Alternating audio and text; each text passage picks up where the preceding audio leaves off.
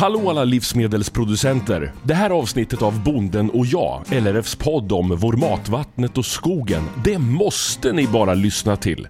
Hör bara vad måltidsforskaren Rickard Tellström säger om just er. Man måste alltså sälja och tillverka mot den marknad som man är på. Och det är faktiskt livsmedelsproducenterna väldigt, jag skulle inte säga att de är dåliga, utan jag skulle säga att de är ointresserade av det. Vad kan man lära av historien när man blickar framåt vad gäller våra matvanor? Ja, vi går tillbaka till förr i tiden. Vad nu det är för någonting. Ja, förr, förr är ju alltid någon gång för en tid sedan och beroende på var man hamnar så eh, kan man väl säga att vi har kvar mindre och mindre av den äldsta maten. Och mat är, är, man kan väl säga att det är en idé om att hela tiden förnya sig också. Så att de två rörelserna finns samtidigt. En idé att förnya sig, trender och så tänker du eller? Ja, trender kan det vara. Det kan också vara att man tycker att man får bättre avkastning. Till exempel att man går över till en ny gröda. Eh, låt oss säga potatisens eh, införande på 1700-talet handlar ju om en ny idé om avkastning. Och sen måste man ju hitta kunder till det här då så att det, det är ju matkulturen består ju av som bekant då odling, uppfödning men också då ett konsumentintresse så det finns en efterfrågan. Mm. Ehm, så att eh, den finns genom hela historien och den här efterfrågan den kan vara ekonomisk, den kan vara religiös, den kan vara politisk, den kan vara i vår tid är den ju väldigt ideologisk. Men det är någonting som liksom maten ska tillfredsställa i människors huvud. Ehm, så att säga, vi, vi äter ju inte för att eh, liksom undvika att dö. Eh, det, det, det, det, har vi i princip aldrig gjort. Ja, alltså vi... inte, inte ens för länge sedan? Nej, man kan säga då att vi har alltid haft en idé om att vissa saker är ätbart och annat är oätligt. Och i och med att man gör en sån indelning, då äter man ju inte allt. Eh, och det gäller över hela jordklotet så är det faktiskt väldigt mycket livsmedel och ätbara varor och ätbara djur och så vidare som vi ratar utifrån att det inte är mat, alltså den definitionen. Att det sen i objektiv mening skulle kunna äta det, det har liksom inte med saken att göra. Det är fortfarande icke-mat. Så mat är därför alltid kulturell. Det finns ingen mat som inte bygger på människors värderingar på något sätt. Det ska alltså tilltala oss eller det ska vara en ekonomisk vinning eller vi ska ingå i ett sammanhang så att säga. Maten är så mycket mer än att bara fylla magen med. Ja, absolut. Och den viktigaste är nog den sociala meningen.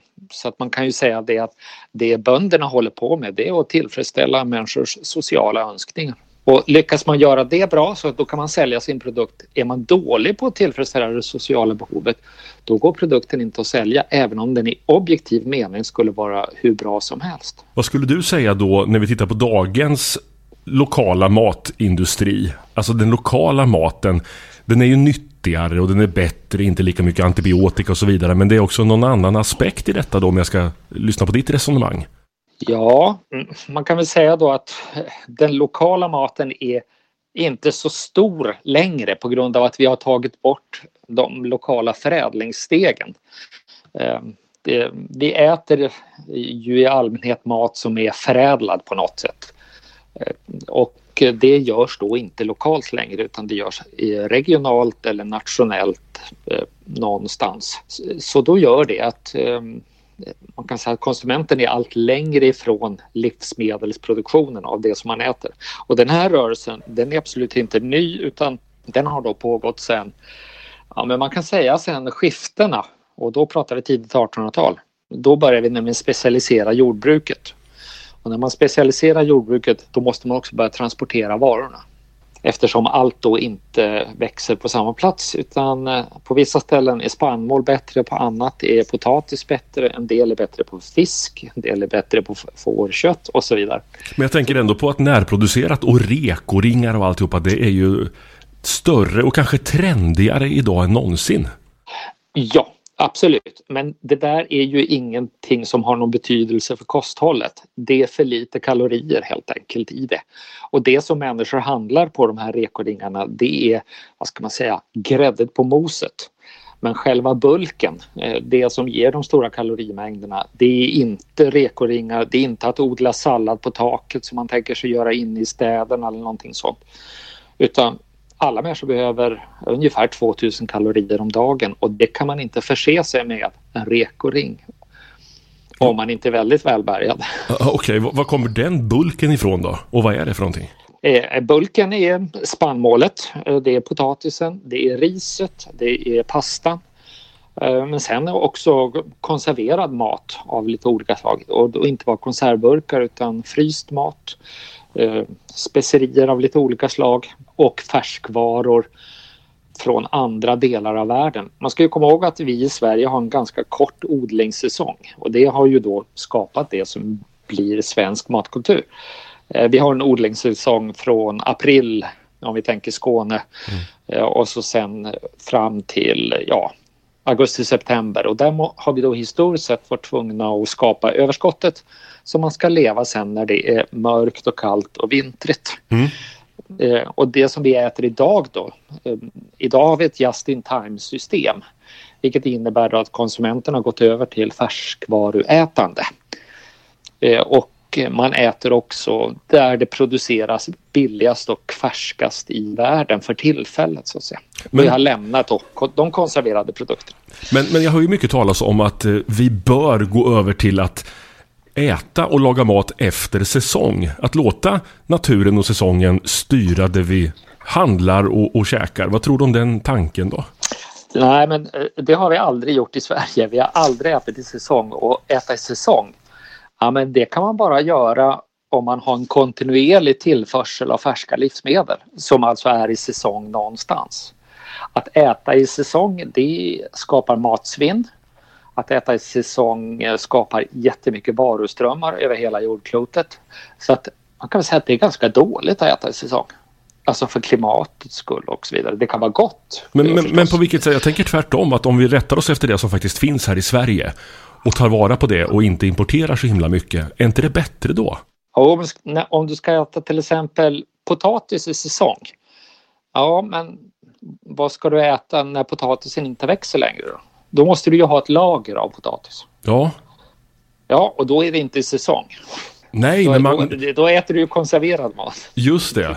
Men om man utvecklar det så att vi faktiskt tar tillvara på allting och har våra kalla matkällare och liksom ja, bärgar upp så. saker och lägger det på lager fram till den mörka årstiden. Så har vi gjort i historien. Eh, och vi har därför aldrig ätit i säsong utan vi har alltid ätit säsongsförskjutet. Eh, ta till exempel en produkt som spannmål då. Då har vi använt det till att göra knäckebröd och så kan du då förvara knäckebrödet hela vintern. Mm. Men du håller inte på att baka färska limpor varje dag. Ett bra exempel på en säsongsförskjuten produkt och faktiskt en produkt som de flesta människor aldrig har ätit färsk. Det är frysta ärtor. Frysta ärtor har i regel bara ärtproducenter ätit därför att man fryser ärtorna inom tre timmar från skörd. Jaha. Och sen äter vi då säsongsförskjutet hela året. Det är de här frysta ärtorna vi har i frysdiskarna eller burkärtor kan det också vara. Mm. Och det är ett exempel då på att säsongsförskjutet, ja men det är klimatsmart. För då spar du alltså sommarens överskott i en förädlad eller konserverad form. Ja. Eh, en annan produkt som vi i allmänhet äter säsongsförskjutet är vindruvor. Och då äter vi den i form av vin. Och så kan du lagra det där vinet länge. Då. Eller mjölk, där använder vi det då till att göra ost och så kan du äta ost som är upp till två år gammalt. Ja. Så du äter säsongsförskjutet. Så att äta i säsong Nej, men det, det kan man göra liksom nere i Kongo där man har, inte har några årstider, där det växer hela tiden. Just det. Men inte här uppe hos oss. Så säsong, dåligt. Säsongsförskjutet, bra. Ja, då har vi lärt oss någonting. Jag älskar ja, det. Lärt oss det är jättebra. Men du, vi pratar så mycket om miljön och att vi måste minska våra utsläpp och allt det här. Och transporter av mat är ju enormt över jordklotet. Skulle man inte kunna gå tillbaka till den tiden då när vi inte kunde transportera maten över jordklotet? Vi var tvungna att härbärgera käket och äta mer säsongsförskjutet. För, för hur gjorde man för jättelänge sedan? Det kom ju ingen båt med bananer liksom. Nej, alltså vi åt säsongsförskjutet faktiskt ända fram till 1970-talet i Sverige. Det var då väldigt vanligt att även folk i städerna köpte till exempel tre, fyra säckar potatis på hösten och sen hade man det i egen potatiskällare och så vidare. Mm. Så det är en ganska kort tid som vi har haft det här färskvarusystemet då, och att vi också har gått över då till att äta till exempel bladgrönsaker mitt i vintern. Det har, det har vi liksom aldrig gjort tidigare i historien utan då har man ju ätit ättiksgurka, eh, inlagda rödbetor och ja. så vidare. Men 70-talet är inte längre sen alltså? Nej, absolut inte. Det är alldeles nyligen. Då förändrar matsystemet sig för då får hushållen allmänt eh, frysar också. Eh, och då slutar man också att lagra mat själv och då kan man säga också att vi går över till att äta oerhört mycket halvfabrikat. Det började vi i och för sig på 50-talet redan. Men vi går över till halvfabrikat och ja, kort sagt industritillverkade produkter därför att det viktigaste i ledstjärnan för vårt samhälle då det är att det ska vara rationellt, effektivt, man ska spara tid i matlagningen. Matlagning som tar lång tid är dåligt. Eh, så att eh, vi ändrar helt enkelt matkultur kan man säga vid den här tiden. Återigen, vi infriar någonting annat, inte bara att bli mätta utan det var rationalisering, det skulle gå snabbt. Absolut, och man ska få tid över till fritid. Fritid är viktigare. Vad gjorde det med själva kosten och näringen om man tänker på om man faktiskt lagade mat förr och tog tillvara på det som fanns? Man kan nog säga att näringsmässigt har vi aldrig ätit bättre än vad vi gör idag. Eh, därför att vi äter så oerhört varierat. Och dessutom alla samhällsklasser har tillgång till eh, näringsriktig bra mat eh, till en penning som man själv klarar av att hantera. Så att maten har aldrig varit näringsmässigt bättre än vad den är idag. Men vi har ju aldrig ätit så mycket global mat som vi gör idag. Nej, men halvfabrikat tänker jag, det liksom ja. låter inte jättenyttigt. Eh, jo, men det får man nog säga att de är liksom näringsmässigt, de är välkontrollerade och vi kan ju titta på medellivslängden på människor och se, lever de längre när de äter halv och helfabrikat? Jo, men det gör man så länge man inte äter för mycket. Mm. Eh, så då, då är det bra kroppsutveckling på det generellt sett. Men du, kroppsutveckling, vi är väl också fetare idag än vad vi var tidigare? Är det inte så? Det får man nog så att säga säga att vi är och det hänger förstås ihop med för högt energiintag och för lite energiuttag eh, eftersom vi då inte använder våra kroppar lika mycket som, som man gjorde förr. Och mat har aldrig varit billigare än vad den är i vår tid. Vi har aldrig lagt så lite pengar på, på mat som vi lägger idag. Idag lägger vi ungefär 13 procent av vår, eh, in, eller våra utgifter ja. på mat. Och det här är ju jätteintressant att vi pratar om just det, för att i den här poddserien har jag träffat så många lantbrukare som berättar att man odlar enligt konstens alla regler, det är ekologiskt och man sparar bitar av sin åkermark för att det ska växa solrosor så fåglarna får överleva. Alltså grejerna blir dyrare för den svenska lantbrukaren som ska ta ett jättestort ansvar. Och betalningsviljan bland kunderna, ja, är så där.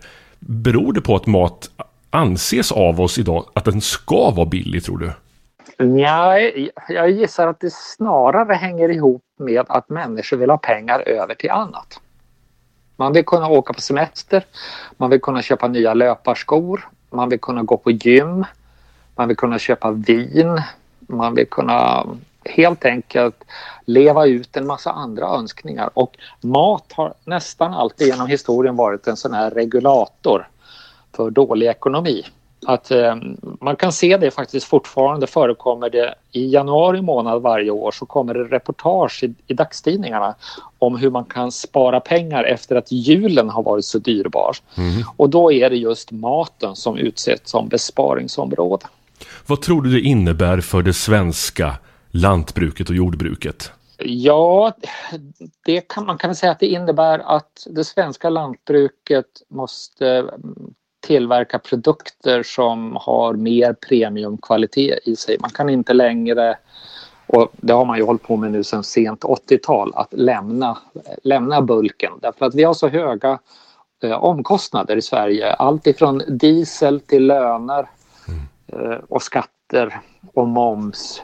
Så att det, det, går liksom inte att konkurrera med samma bulkvaror som vi kan få in billigare från andra länder. Så att man behöver helt enkelt ungefär tänka som eh, svensk järnmalmsindustri som kan konkurrera faktiskt med den australiensiska som där de gräver järnmalm med grävskopa. Det kostar ingenting att ta fram den. Nej. Men ändå kan vi vara världsledande och ha en fantastiskt stor industri. Och det bygger då på en, en hög grad av smart förädling. Vad intressant. Hur skulle man göra det då? Kopiera den tanken till lantbruk och jordbruk? Jo, då måste man göra det så att man börjar fundera och tänker på de marknader som man ska agera på.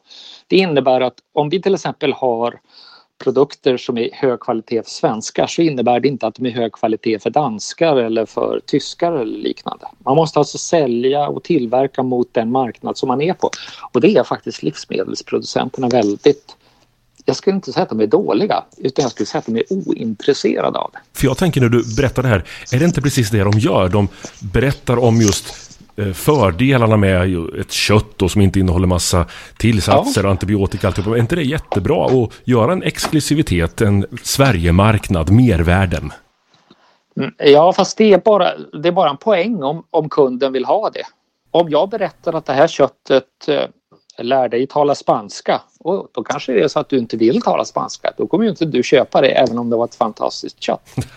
Det vill säga, du måste anpassa din produkt efter den marknad den ska in på. Så det innebär att eh, väljer du att sälja en obearbetad bulkvara då kommer du jämföras med alla andra obearbetade bulkvaror. Mm. Och då kommer den med lägst pris vinna.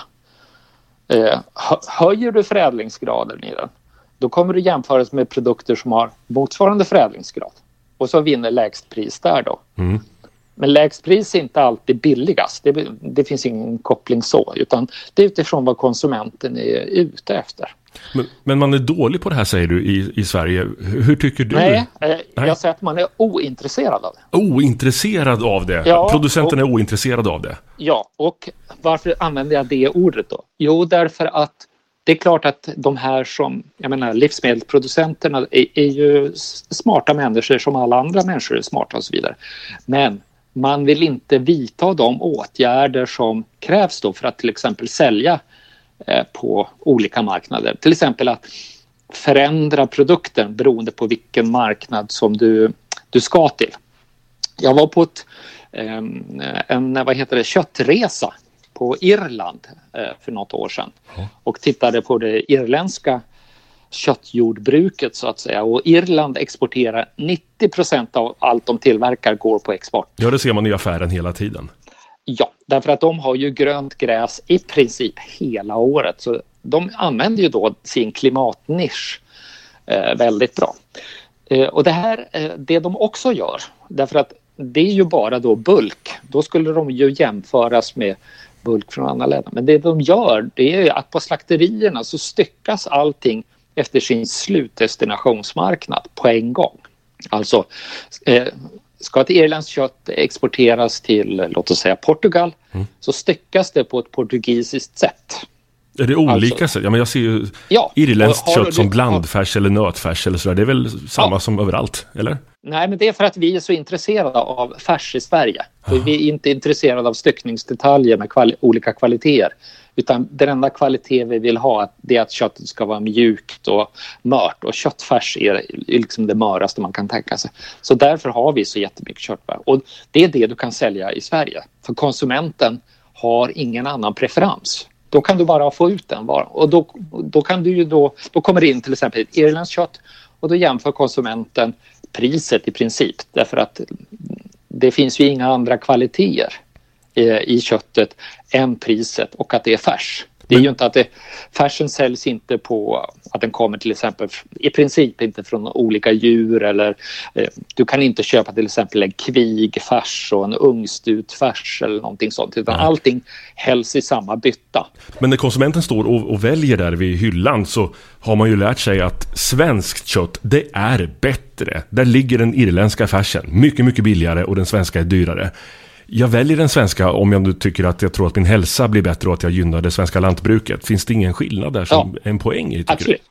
Jo, för, för de konsumenter som har den preferensen, de väljer så. Men de konsumenter som inte har den preferensen och, mm. och inte uppfattar irländskt kött som vare sig ohälsosamt eller dåligt Eh, för dem är ju då, blir ju då priset eh, så att säga avgörande. Men finns det inte en sanning i detta att svenskt kött är bättre för hälsan tror du?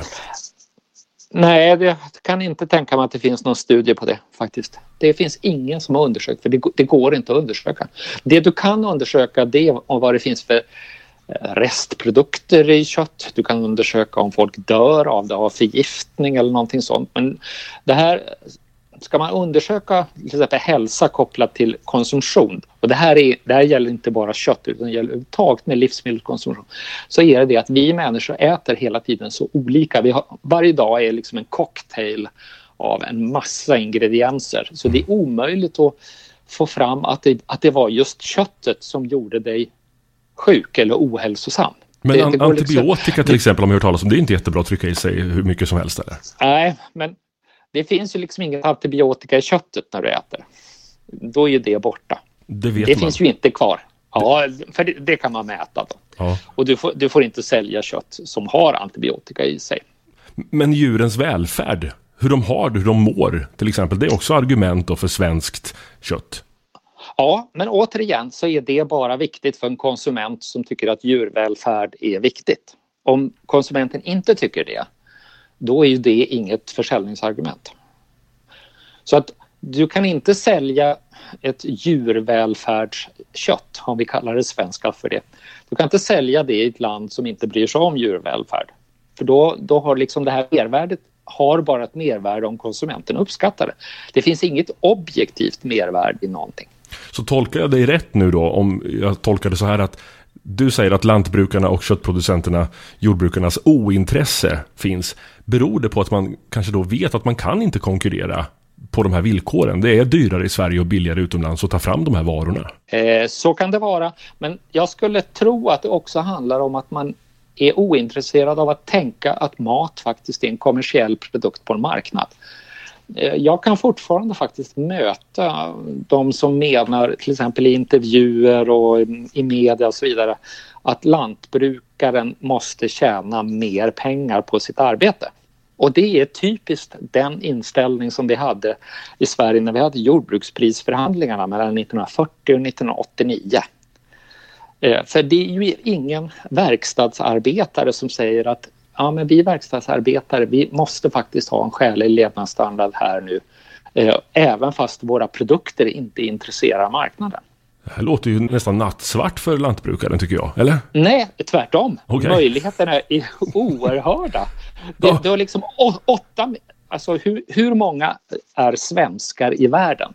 Ja, men vi ligger på någon promille av världens befolkning. Vi har alltså nästan 8 miljarder människor som skulle kunna köpa svenskt. Men då måste vi, vi kan inte sälja det om inte mervärdet är intressant för kunden. Så vad är då mervärdet för de svenska produkterna? Det är det som man tycker på den marknad som vi vill sälja på. Om jag ska sälja någonting hem till dig till exempel, eh, eh, en tavla eller en matta eller en möbel av något slag, så kan jag ju inte sälja vilken matta eller möbel som helst. Utan den måste ju passa in i din tankevärld. Även fast jag kanske erbjuder dig den absolut finaste matta som överhuvudtaget existerar. Men du är inte intresserad av mattor, du vill ha släta golv. Mm. Ja. Så att jag måste liksom ta reda på. Och det är därför vi borde ha en livsmedelsbransch i Sverige som hade då ett sånt här ja, helt enkelt marknadsinstitut, konkurrensbevakningsinstitut som kunde då hjälpa branschen med rätt typ av information. Och vi har ju då i Sverige det som förr hette eh, Business Sweden, det heter väl eh, export, Exportrådet hette det förr, Business Sweden tror jag det heter nu. Ja. Eh, Och de har ju då utsett ett antal vad ska man säga, marknader som man satsar på och hjälper företagare. Ja. Men de marknaderna är inte generellt sett intresserade av svenska mervärden i produkter förutom vad gäller kakor och liknande. Eh, Och det är ju en ganska liten bransch. Då.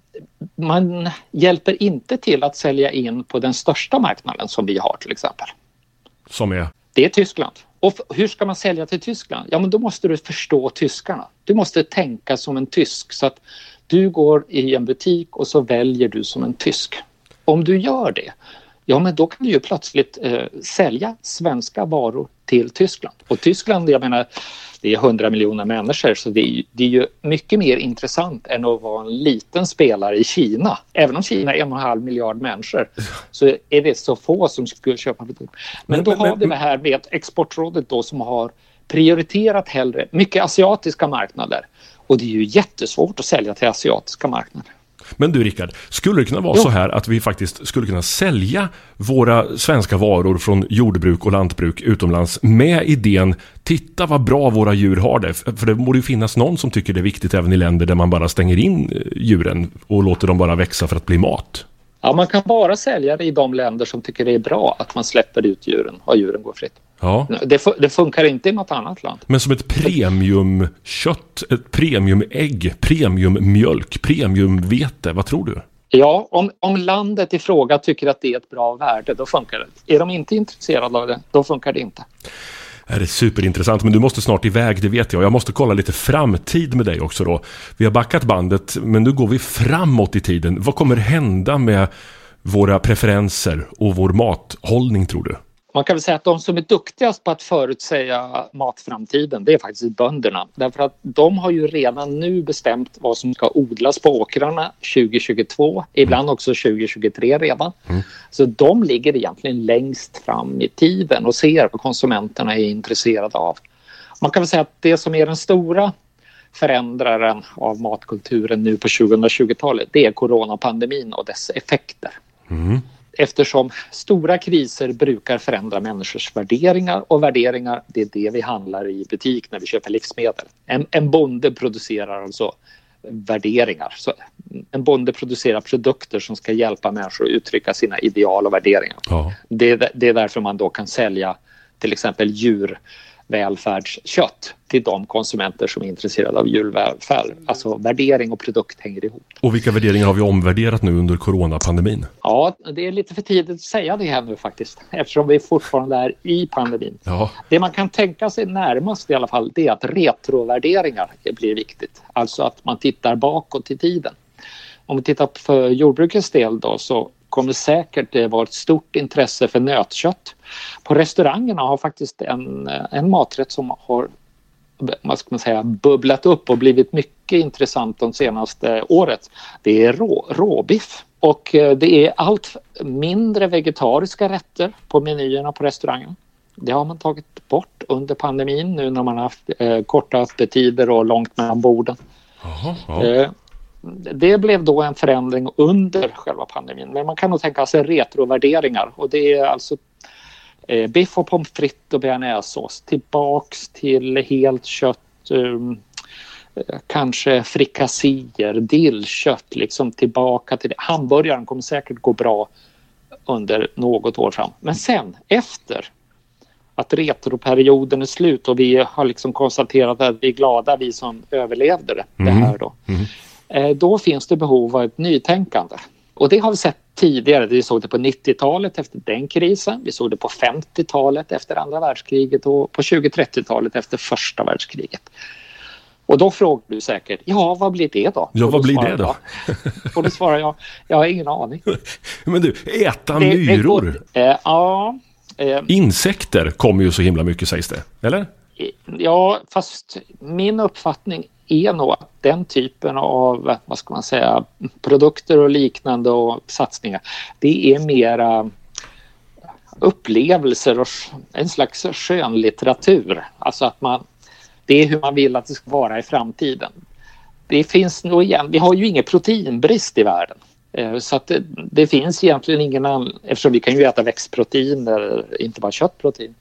Eh, så att man kan nog säga att det där handlar nog om att eh, eh, locka intressenter, riskkapitalister, eh, framtidsförutsägare. Mm. Men ta till exempel alla de här pengarna som har plöjts ner på att odla sallad på hustak och vertikalodlad sallad och ja, sånt. Du låter inte jätteimponerad. nej, alltså in, inte kalorimässigt. Kalorimässigt betyder det där ingenting utan det där tillfredsställer istället vad ska man säga, stadens önskan om att slippa sin landsbygd. Men staden har alltid alltid varit knuten till sin landsbygd. De har alltid liksom hängt ihop. Det finns inga städer utan landsbygd. Så att eh, den länken kommer nog fortsätta att vara kvar och eh, de här vertikalodlade salladen kommer aldrig kunna tillfredsställa stadens kaloribehov. Rickard Tellström, du måste iväg. Jag fick låna dig 30 minuter här. Vad vill du till slut säga till våra lantbrukare och jordbrukare i Sverige? Eh, jo, men spana på vad som rör sig i, folks huvuden och så matcha produkter med det. För då, då går det faktiskt att sälja i, i princip vad som helst och den som kommer på den bästa produkten som matchar just folks eh, värderingar i huvudet den lyckas också sälja och jag skulle nog säga att svenskt jordbruk har alla möjligheter att sälja om man säljer på den marknad som man är så att man inte tänker sig att vi ska sälja det vi själva gillar. Därför att så handlar vi ju inte själva vare sig produkter, bilar eller någonting annat. Eh, utan vi handlar ju förstås globala saker utifrån våra svenska värderingar och det gäller också omvänt åt andra hållet.